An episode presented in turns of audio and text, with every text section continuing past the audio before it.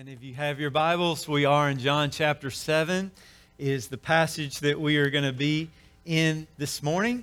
And uh, as you're turning there, I just want to take a, another moment just to, to, uh, to thank the team that uh, provided the, the biscuits and the, the sausage and the bacon for all the fellas and the, the cars that were out there to check out. And also, uh, just a heads up if you haven't had an opportunity to yet, uh, as you leave today, if you go out these doors and make a left towards our info desk, uh, 12 Stones Dad's actually giving away uh, a, a bonfire. Uh, a solo stove bonfire that is amazing. And so I encourage you on your way out, uh, make your way by there, and uh, that's going to be uh, a lot of a lot of fun for some dad out there. It's going to be awesome.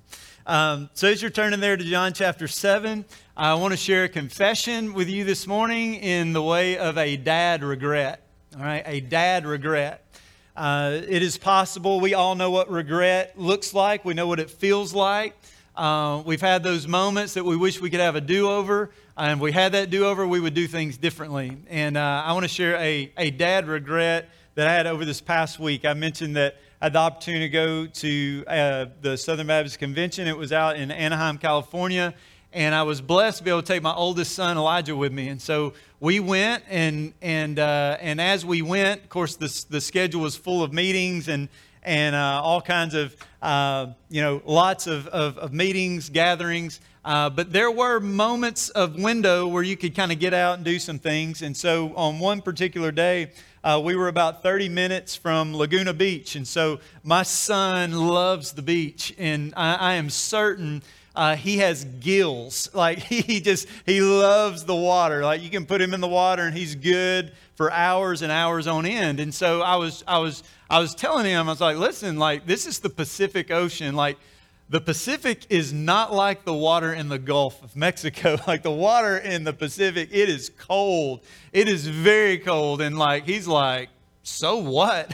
I mean, who cares? And and I am amazed at that. Like, I don't know at what age it happens, but it's somewhere along the, the, the line uh, it doesn't matter how cold the water is. It could be like sub zero and lips are blue, and the kids are like, This is the greatest thing ever. And I'm like, What are you thinking? It is freezing. Uh, but, but he didn't care. And so we, we made it to uh, the beach, and there we were. And what I would say, probably a once in a lifetime moment. I don't know that we'll ever have that opportunity there again. And so there we are, this once in a lifetime moment.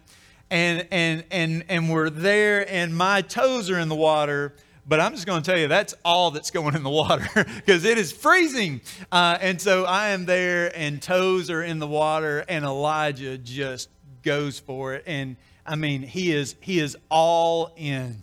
He's all in. He's all in. I'm I've got my toes in the water.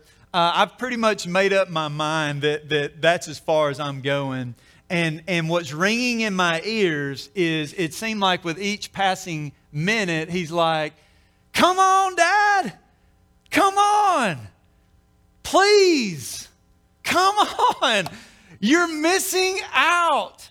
You're missing out. And he just continued and continued. And I'm like, no, it's cold out there.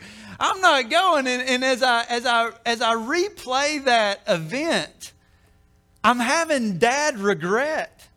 Because I'm like, when are we going to have that opportunity again? I had this incredible opportunity to make this great memory with my son, and I refused to do it. Why? Because I didn't want to get cold. And so I share that story, and I still kind of ringing in my ears is this don't miss out. You're missing out. And as we walk through the Gospel of John, it's not apples and apples. But as we walk through the Gospel of John, I, I hear the disciple John, inspired by the Holy Spirit, wrote this gospel account that we've been walking through since the start of the year. And John the disciple is all in on following Jesus. He has believed Jesus. His, his life is different because of Jesus. He is all in on the glory of God, he's all in on the mission of God. And in a lot of ways, through this gospel, I hear the disciple John saying to the world and saying to us, believe.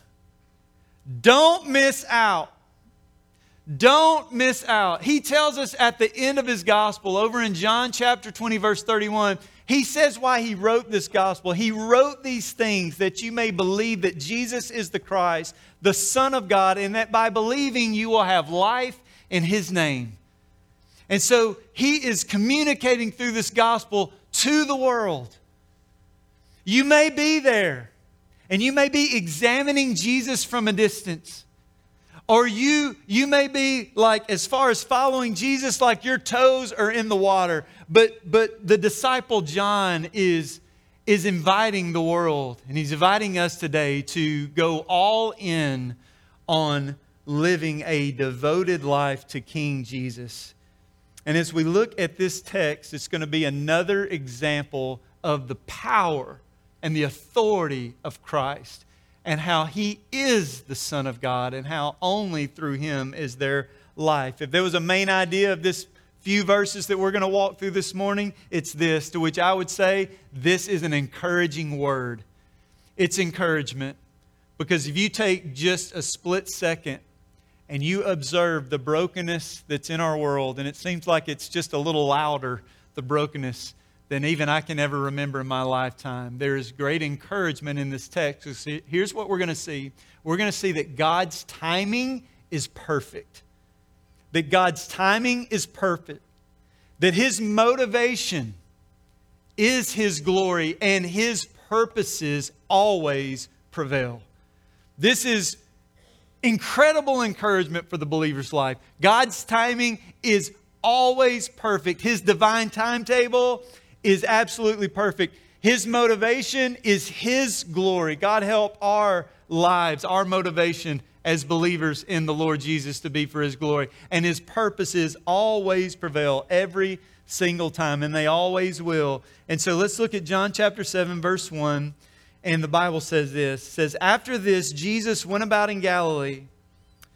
And he would not go about in Judea because the Jews were seeking to kill him. Well, that's a really good reason not to go somewhere.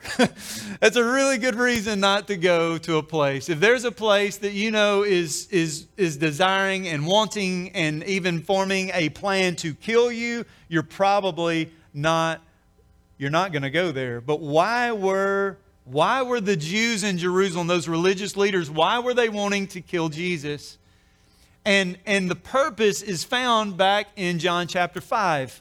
A little earlier, and we've walked through that a, a while back, but uh, it was a feast. It was one of the three pilgrimage festivals that Jews would go to Jerusalem for. And so, so, so it was one of the feasts. We don't know which one. Evidently, it's not that important because that detail is not given us. But they go to the feast, and Jesus goes to a place called the Pool of Bethesda. That word Bethesda means house of mercy. And I love that, that name because Christ goes to the pool at the house of mercy. And it was there that he showed his mercy to a paralyzed man who had been paralyzed for 38 years. Almost four decades of this man's life has been spent paralyzed. And Christ meets him where he is, shows incredible mercy on his life, and brings healing. And what's amazing is that Christ brings healing to him on the Sabbath day. And when the Jewish leaders saw what was happening and what Christ was doing on the Sabbath, they lost their minds. They lost their minds. John chapter 5, verse 18 tells us why. It says, This was why the Jews were seeking all the more to kill him, because not only was he breaking the Sabbath, but he was even calling God his own Father, making himself equal with God. Why were they losing their minds? Because Christ is communicating to them, I am God. I'm a God. I am the one true God. And so they're, they're hostile toward him. And verse 2 says that now the Jews' uh, feast of booths was at hand. So this helps us know about what time of year it is. I mentioned there are three Jewish pilgrimage feasts that take place in Jerusalem. And so, if you lived within a certain radius of Jerusalem, it was law as a Jewish male that you would go up and you would celebrate these feasts. There were three. One was Passover, and that was sometime around in April. And then there was the, the Feast of Pentecost, which that was typically May, June. Uh, but then there was the Feast of Booths or, uh, the Feast of Tabernacles. Those names are interchangeable, and that happens around October. And uh, Jewish historians say that it was the Feast of Tabernacles, the Feast of Booths. It was like, it was the favorite. It was the favorite of the festivals. And why? Because it was marked as a, as a feast of joy. It was a feast of joy. Um, what they would do if they lived in Jerusalem, they would actually build a booth or a shack or like a lean to, and they would build those either on top of their homes or they would move into the streets. And for a week, they would have a massive camp out and they would live in these booths. And what they were celebrating was God's faithfulness to his people. God's faithfulness to his people, specifically during the wilderness wanderings. How they traveled under the stars and how they were led, uh, led by a, pow- a pillar of cloud by day, a pillar of fire by night. And during this feast, they would, they would camp out amongst the stars, being reminded of God's faithfulness, all the while at the temple, this massive 35 acre compound these massive candlesticks are lit, and at night, uh, it perhaps would remind them of the glow that maybe that as God led them in the pillar of cloud by night in the wilderness, that, that it would be a reminder of God's faithfulness. And so the Feast of Booths was a major festival, and my hunch is the kids loved it. It was probably their favorite because for a week they're camping out. And so they're there. That's the, that's the, the season that we're in. In verse 3, the Bible says So his brothers said to him, Leave here, go to Judea, that your disciples also may see the works that you're doing. For no one works in secret if he seeks to be known openly. And if you do these things, show yourself to the world, for not even his brothers believed him. Now, this is a, a, a, I think, just a, an interesting reminder for us that Christ had siblings, that Christ was born of a virgin, that conceived by the Holy Spirit, and that after his birth, Mary and Joseph, they had other kids, and the Bible tells us about them. One was named James. And James would, would one day become the leader of the church in Jerusalem, and he would write the letter of James that we have in our New Testament. Another was named Joses, is another way to say Joseph. Another one was Simon. Another one was Judas. And this is not the disciple Judas Iscariot. This was his brother Judas, also goes by Jude. He wrote what's probably a, in my Bible, it's a one page letter there right before Revelation. But here's the thing they're gonna believe. They're gonna come to that time and place in their life where they believe in Jesus, but they're not there yet. They're not there yet, and so they don't believe. Christ knows that, and I'm, I'm imagining that's a unique burden. Because my hunch is there's probably, maybe many of you, some of you in here listening online, that maybe you have a sibling. Maybe it's a brother, maybe it's a sister, maybe it's a spouse, your husband, your wife, maybe it's your own father or your own mother and they've rejected Christ. The brothers, up to this point, they've rejected Christ. They have not believed. And, and it, is, it, is, it is possible you carry this great weight and longing to see those closest to you come to faith in Christ. And so the disciples, or, or excuse me, the brothers here that are around Jesus, they, they, they don't believe. And it's hard to know their motives for giving Jesus this advice. Go to Judea Go, go to the feast. Here's what you need to do you need to show the world who you are. Like, do those works before others. Who keeps that in secret? Like, let's see, let's, let's like, like go for it and let the world know. But their motives, who knows what their motives are? Maybe their motives are maybe like some, maybe someone in the room, which is you, you have not come to that place, that time where you've believed with all of your heart in the Lord Jesus and you're examining. And so maybe they're they're kind of at that place where they're like, okay, Jesus, come to the Feast of Booths. Let's see what you do. And uh, maybe they're kind of even working through their own faith or lack of faith. At that time, the anticipation for the Messiah was at an all time high. The Jews were looking for the Messiah, they're looking for a political Messiah. So Jesus is not that political Messiah. They're looking for one that's going to come in like a conquering king, flip Rome on its head, um, in the tyranny of Rome and set up a new kingdom, and they're going to rule and reign under this new kingdom forever and ever and ever. But Jesus is the conquering king, but he first came as the suffering servant.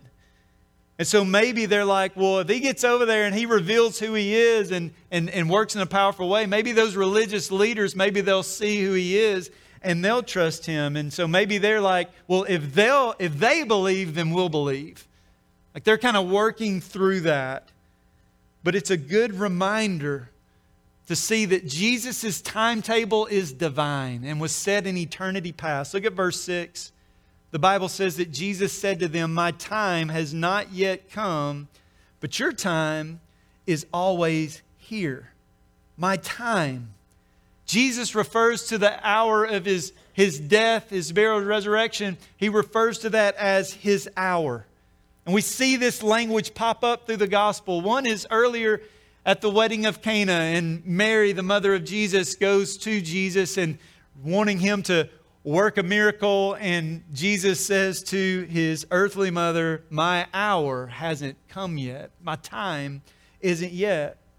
This passage in John 7, it immediately follows the great miracle of the, the loaves and the fish and how Jesus fed the multitudes, thousands upon thousands. What happened after that?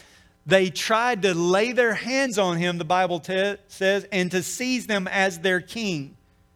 I mean, look at what he did with the fish and loaves. Imagine what he could do with Rome. Let's lay our hands on him. Let's make him our king. But he's not their political Messiah. His hour has not come yet. So what did he do? He, with, he withdrew.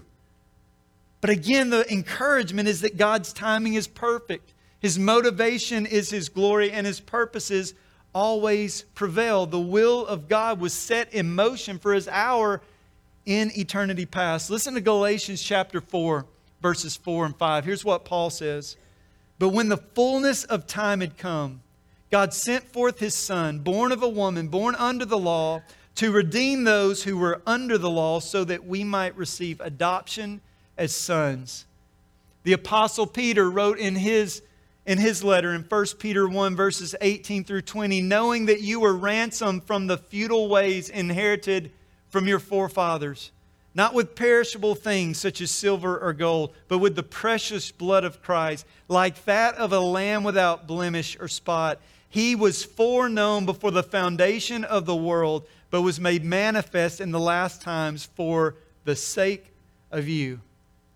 Isaiah, hundreds of years before the birth of Christ, the incarnation of Christ in Bethlehem, Isaiah says this in 53, verse 10 it was the will of the Lord to crush him. This was God's plan A the whole time. When Paul was preaching on the day of Pentecost, after the ascension of Jesus, Paul, in the power of the Holy Spirit, is preaching. And listen to what he says in verses 22 and 23. Men of Israel, hear these words Jesus of Nazareth, a man attested to you by God with mighty works and wonders and signs that God did through him in your midst, as you yourselves know, this Jesus delivered up according, listen to this, the, according to the definite plan and foreknowledge of God. You crucified and killed by the hands of lawless men. God raised him up, loosing the pangs of death because it was not possible for him to be held by it. God's timing is perfect. Nothing can change his, his plan. I love what James Boice says. He says, God does not make decisions because he suddenly is confronted with a problem that he hasn't foreseen. He's never surprised, never caught off balance. Thus, there is never a problem that baffles him or a work that he does not intend to finish. Because of this, we can, and I love this, rest and trust him for the ordering of our days. What a breath of fresh air it is to know that God's timing is perfect and nothing can shake his perfect plans. And so, Jesus says, My hour isn't here, but then he says, But your time is always here. Your time's always here. In other words, it wasn't his hour to go to the feast, but, but any time works for them to go to the feast. You can go, you can go right now. My hour isn't right now, but, but you go right ahead. God has granted them great freedom. He's granted us great freedom in the decisions we make. That He's given us a will. He's given you a decision making faculty. I mean, if you think about it, every single one of you are here because of a decision that you made at some point, either last night or this morning. That you're here because there was a decision that was made that you were going to come and worship. And so I just want to say this because I just want to say I love y'all like crazy. I missed, Elijah and I, we missed being with our faith family. And I just want to say that whenever you're not here, you are missed. And whenever you're not here, we're missing out. That each of you play a vital part in the family of God as a faith family. And so he, he's saying, listen, your time is always here. You got freedom to go, you go. In verse 7, the Bible says, The world cannot hate you, but it hates me because I testify about it that its works are evil. The world can't hate you, but it hates me. Why does the world not hate them? I mean, they're the brother, the half brothers of Jesus. The world doesn't hate them because they are the world. They are the world. They, they have rejected Jesus as the Messiah. They have not believed. There's not a religious hub of leaders that are waiting to kill them when they show their face in Jerusalem. They have this freedom to go. They don't hate them, but they hate Christ. Why? Think about this. Conviction is an incredible gift from God. And I hope we see conviction as that. It's that sense of brokenness and grief over those sinful areas of our lives. And what happens is that conviction comes as the Holy Spirit convicts us in light of the perfection and the holiness of Christ. Is that whenever we are in the midst or aware of the, the perfection of the Son of God, His perfect holiness, and His glorious light shines in every corner of our hearts and our lives, what happens is it exposes, and let's just call it what it is, those evil areas that are in our lives. That against His holiness, we see the pride that rises up in our heart that does not honor the Lord. That against the holiness of God, we see those hidden areas of secret sin that we want to keep hidden or pushed beneath the rug, but in the presence of a holy God, that those are exposed. It is against the holiness of God that our selfish motivations are exposed for what they really are. It's against the holiness of God that what we value in tradition is empty. It's against the holiness of God that we see the power and the authority that we long to have in our lives and perhaps to be over others, that it, that is holiness is exposed. It's against the holiness of God that we see our self righteousness for what it is. And it is these acts that help us make, feel, make us feel better about ourselves and not as bad as other people. It is against the holiness of God that we are exposed to living in the comforts when we know God is calling us to act in courageous obedience. And all of that is exposed against the holiness of God. The Bible says this. The Bible says that in James chapter 4, verse 4, this is the half brother of Jesus. He says this friendship with the world is enmity with God. The Bible actually teaches that to live apart from God, to live in disbelief, to reject the Lord, is to be at enmity with God, to be an enemy of God. Evil people do not like seeing their works as evil. And so, what happens is every single person has one of two options that is, to come to him and to believe, or to reject him and to hate him. And, and that might not be the way we might word it ourselves, but that's, that's exactly what it is. But here's the beauty is that God, in His grace and in His mercy and His love, has come and He extends His grace toward us and offers us forgiveness and grace and to receive Him, to be adopted as sons, adopted as daughters of the King, gifted the presence of His Holy Spirit to indwell our lives, to fill our days and our hours and our time with purpose and meaning and to live with Him forever and ever and ever and ever. But the world is at enmity with God. So, this is why it's not a shock to see the, the great depth of depravity in our world. But he says in verse 8, Jesus says, You go up in the feast. You go up to the feast. I'm not going up to this feast, for my time has not yet fully come. And after saying this, he remained in Galilee. And the, the brothers just miss it all together. They, they're making their way to the feast. They're going about their religious ritual and their tradition. All the while, they have missed the fact that the Son of God is before them, offering them life and life to the full. And so we might see this. We well, Jesus didn't go to the feast. I thought, I thought he obeyed the law perfectly on our behalf because we never could. He did. He does go to the feast. He just doesn't go with them right then. He's going to go up in a couple days. And so he's going to go and he's going to observe the feast. And the next feast that will be coming is the Passover feast.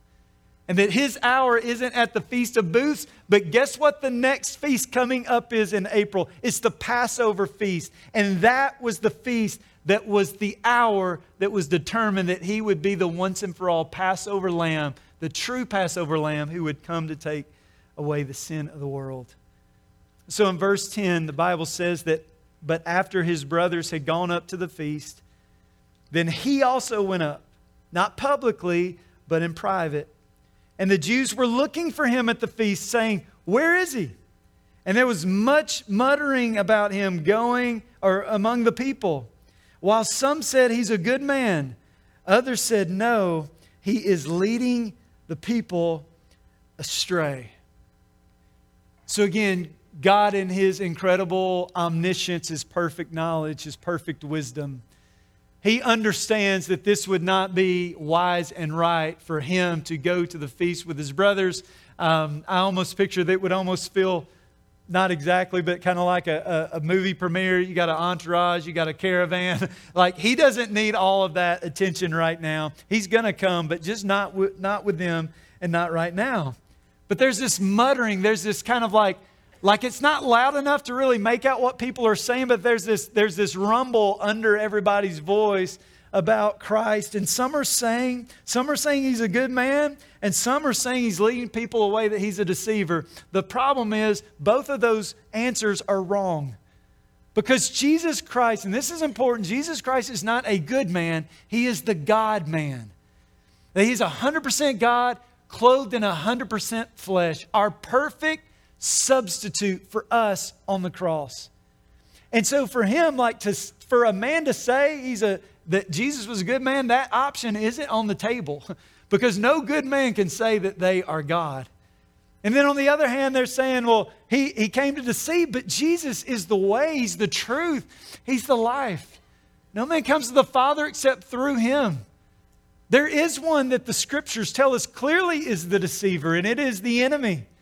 And John is going to tell us about that enemy in a few more chapters. But in John 8, verse 44, here's how the enemy is described He was a murderer from the beginning. He does not stand in the truth because there is no truth in him. When he lies, he speaks out of his own character, for he is the liar and he's the father of lies. He is a deceiver.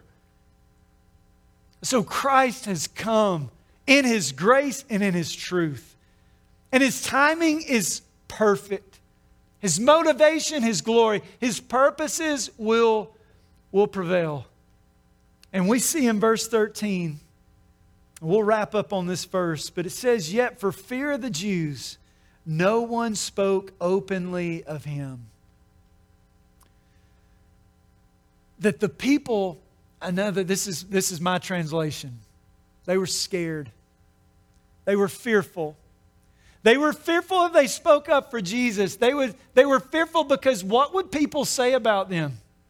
What would their families say about them? What would their, what would their bosses, their managers say about them? What would those closest to them say about them if they took a courageous stand for Jesus, but yet it was the fear of man that entrapped them? When Jesus Christ has, through his grace, and through the power of the Holy Spirit, given us, through His power, a boldness to stand for Him. I'm grieved. I can, I can pinpoint moments, maybe you could too. I can pinpoint moments when I have been in a situation or a circumstance and I know, I know, I am, I am compelled by the Spirit to share the truth of Christ, share the love of Christ, and for fear of man, I kept my mouth quiet. You see this fear that is swirling around in the camp. And that Christ, is, Christ has rescued us. And we, through the power of His Spirit, have the great privilege of telling others about Him. And not in our power, but in the power of His Spirit. So they quiet down, almost like when you're in a room and the teacher comes in. Like, oh, we can't talk anymore. They see that they're careful not to speak for Christ or against Christ. We've just gotten into the feast, and we're going to spend some more time there next week. I encourage you, if you have your Bibles, read ahead. But at this point, I just want us to take a pause and I want us to pull back and I want us to see such encouraging truths in this passage. And we've mentioned it before. Look at God's timing. His timing is always perfect, always perfect. There will come an hour at the final meal during Passover in, in another uh, several months ahead where Jesus will say this My hour has come.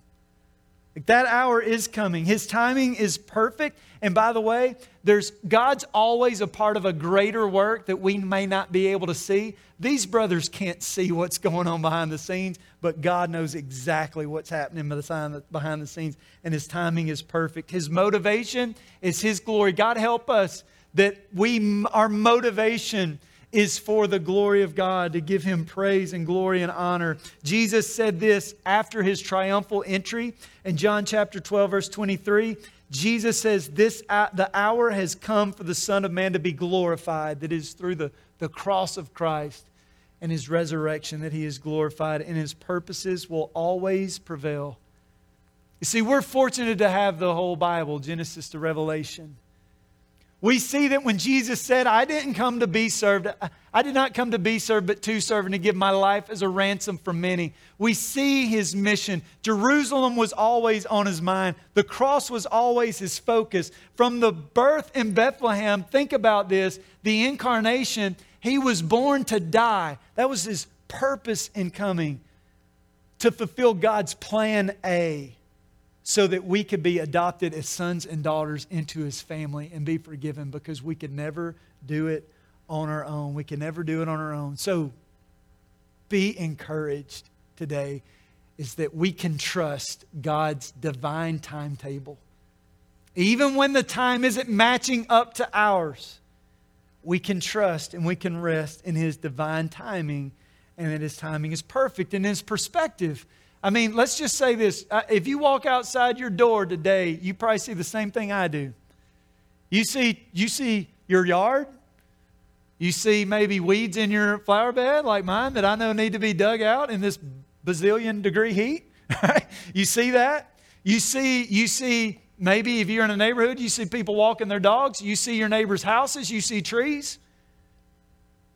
But go jump in an airplane and immediately your perspective changes. All of a sudden, you see above the trees, you see above the yard, you see above the weeds that really need to be dug up. I'm under conviction right now because I need to do that.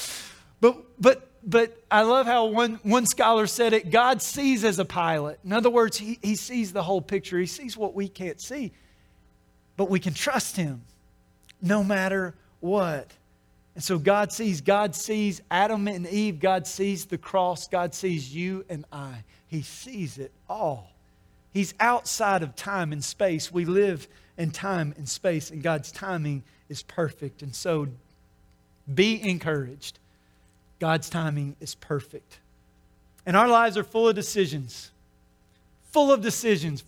Not all decisions are created equal but our lives are full of decisions. I want you to join for me with me figuratively.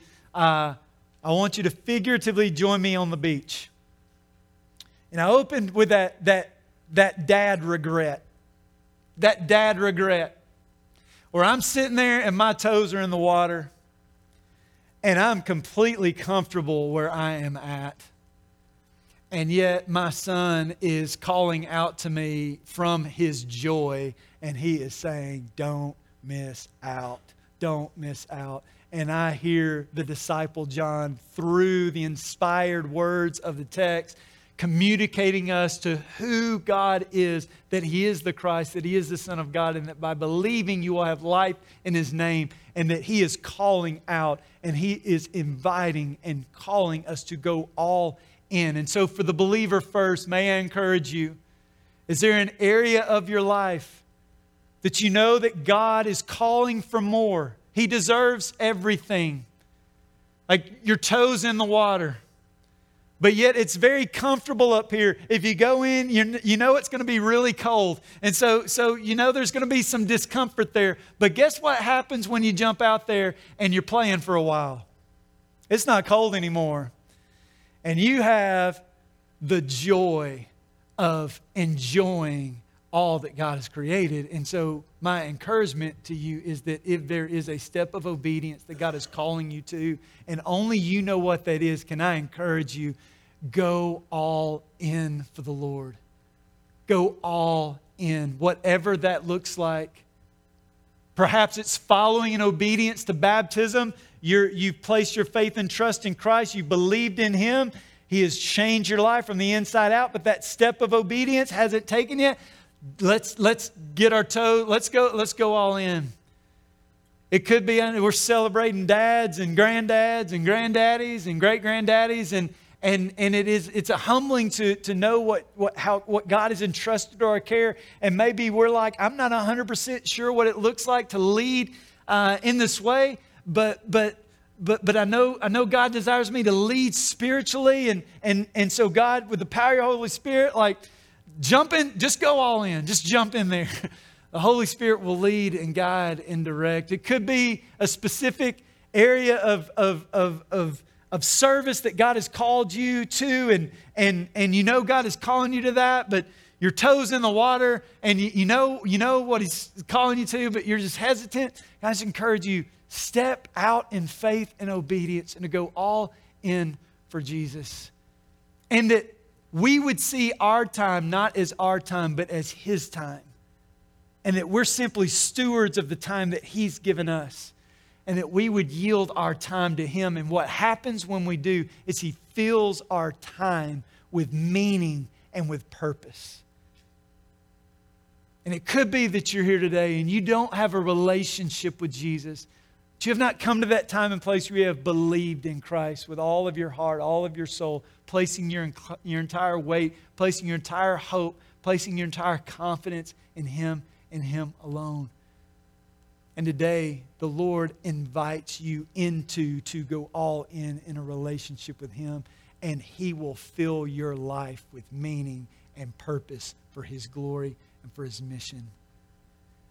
And I, I love that the students are sitting right here, and I, I just super encouraged. I just, I just, I just think right now, like God wants to use you right now in a major way for His glory and for His mission.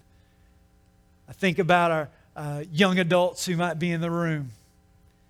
Just think about how God desires to use you in this hour and this time for His purpose and for His glory.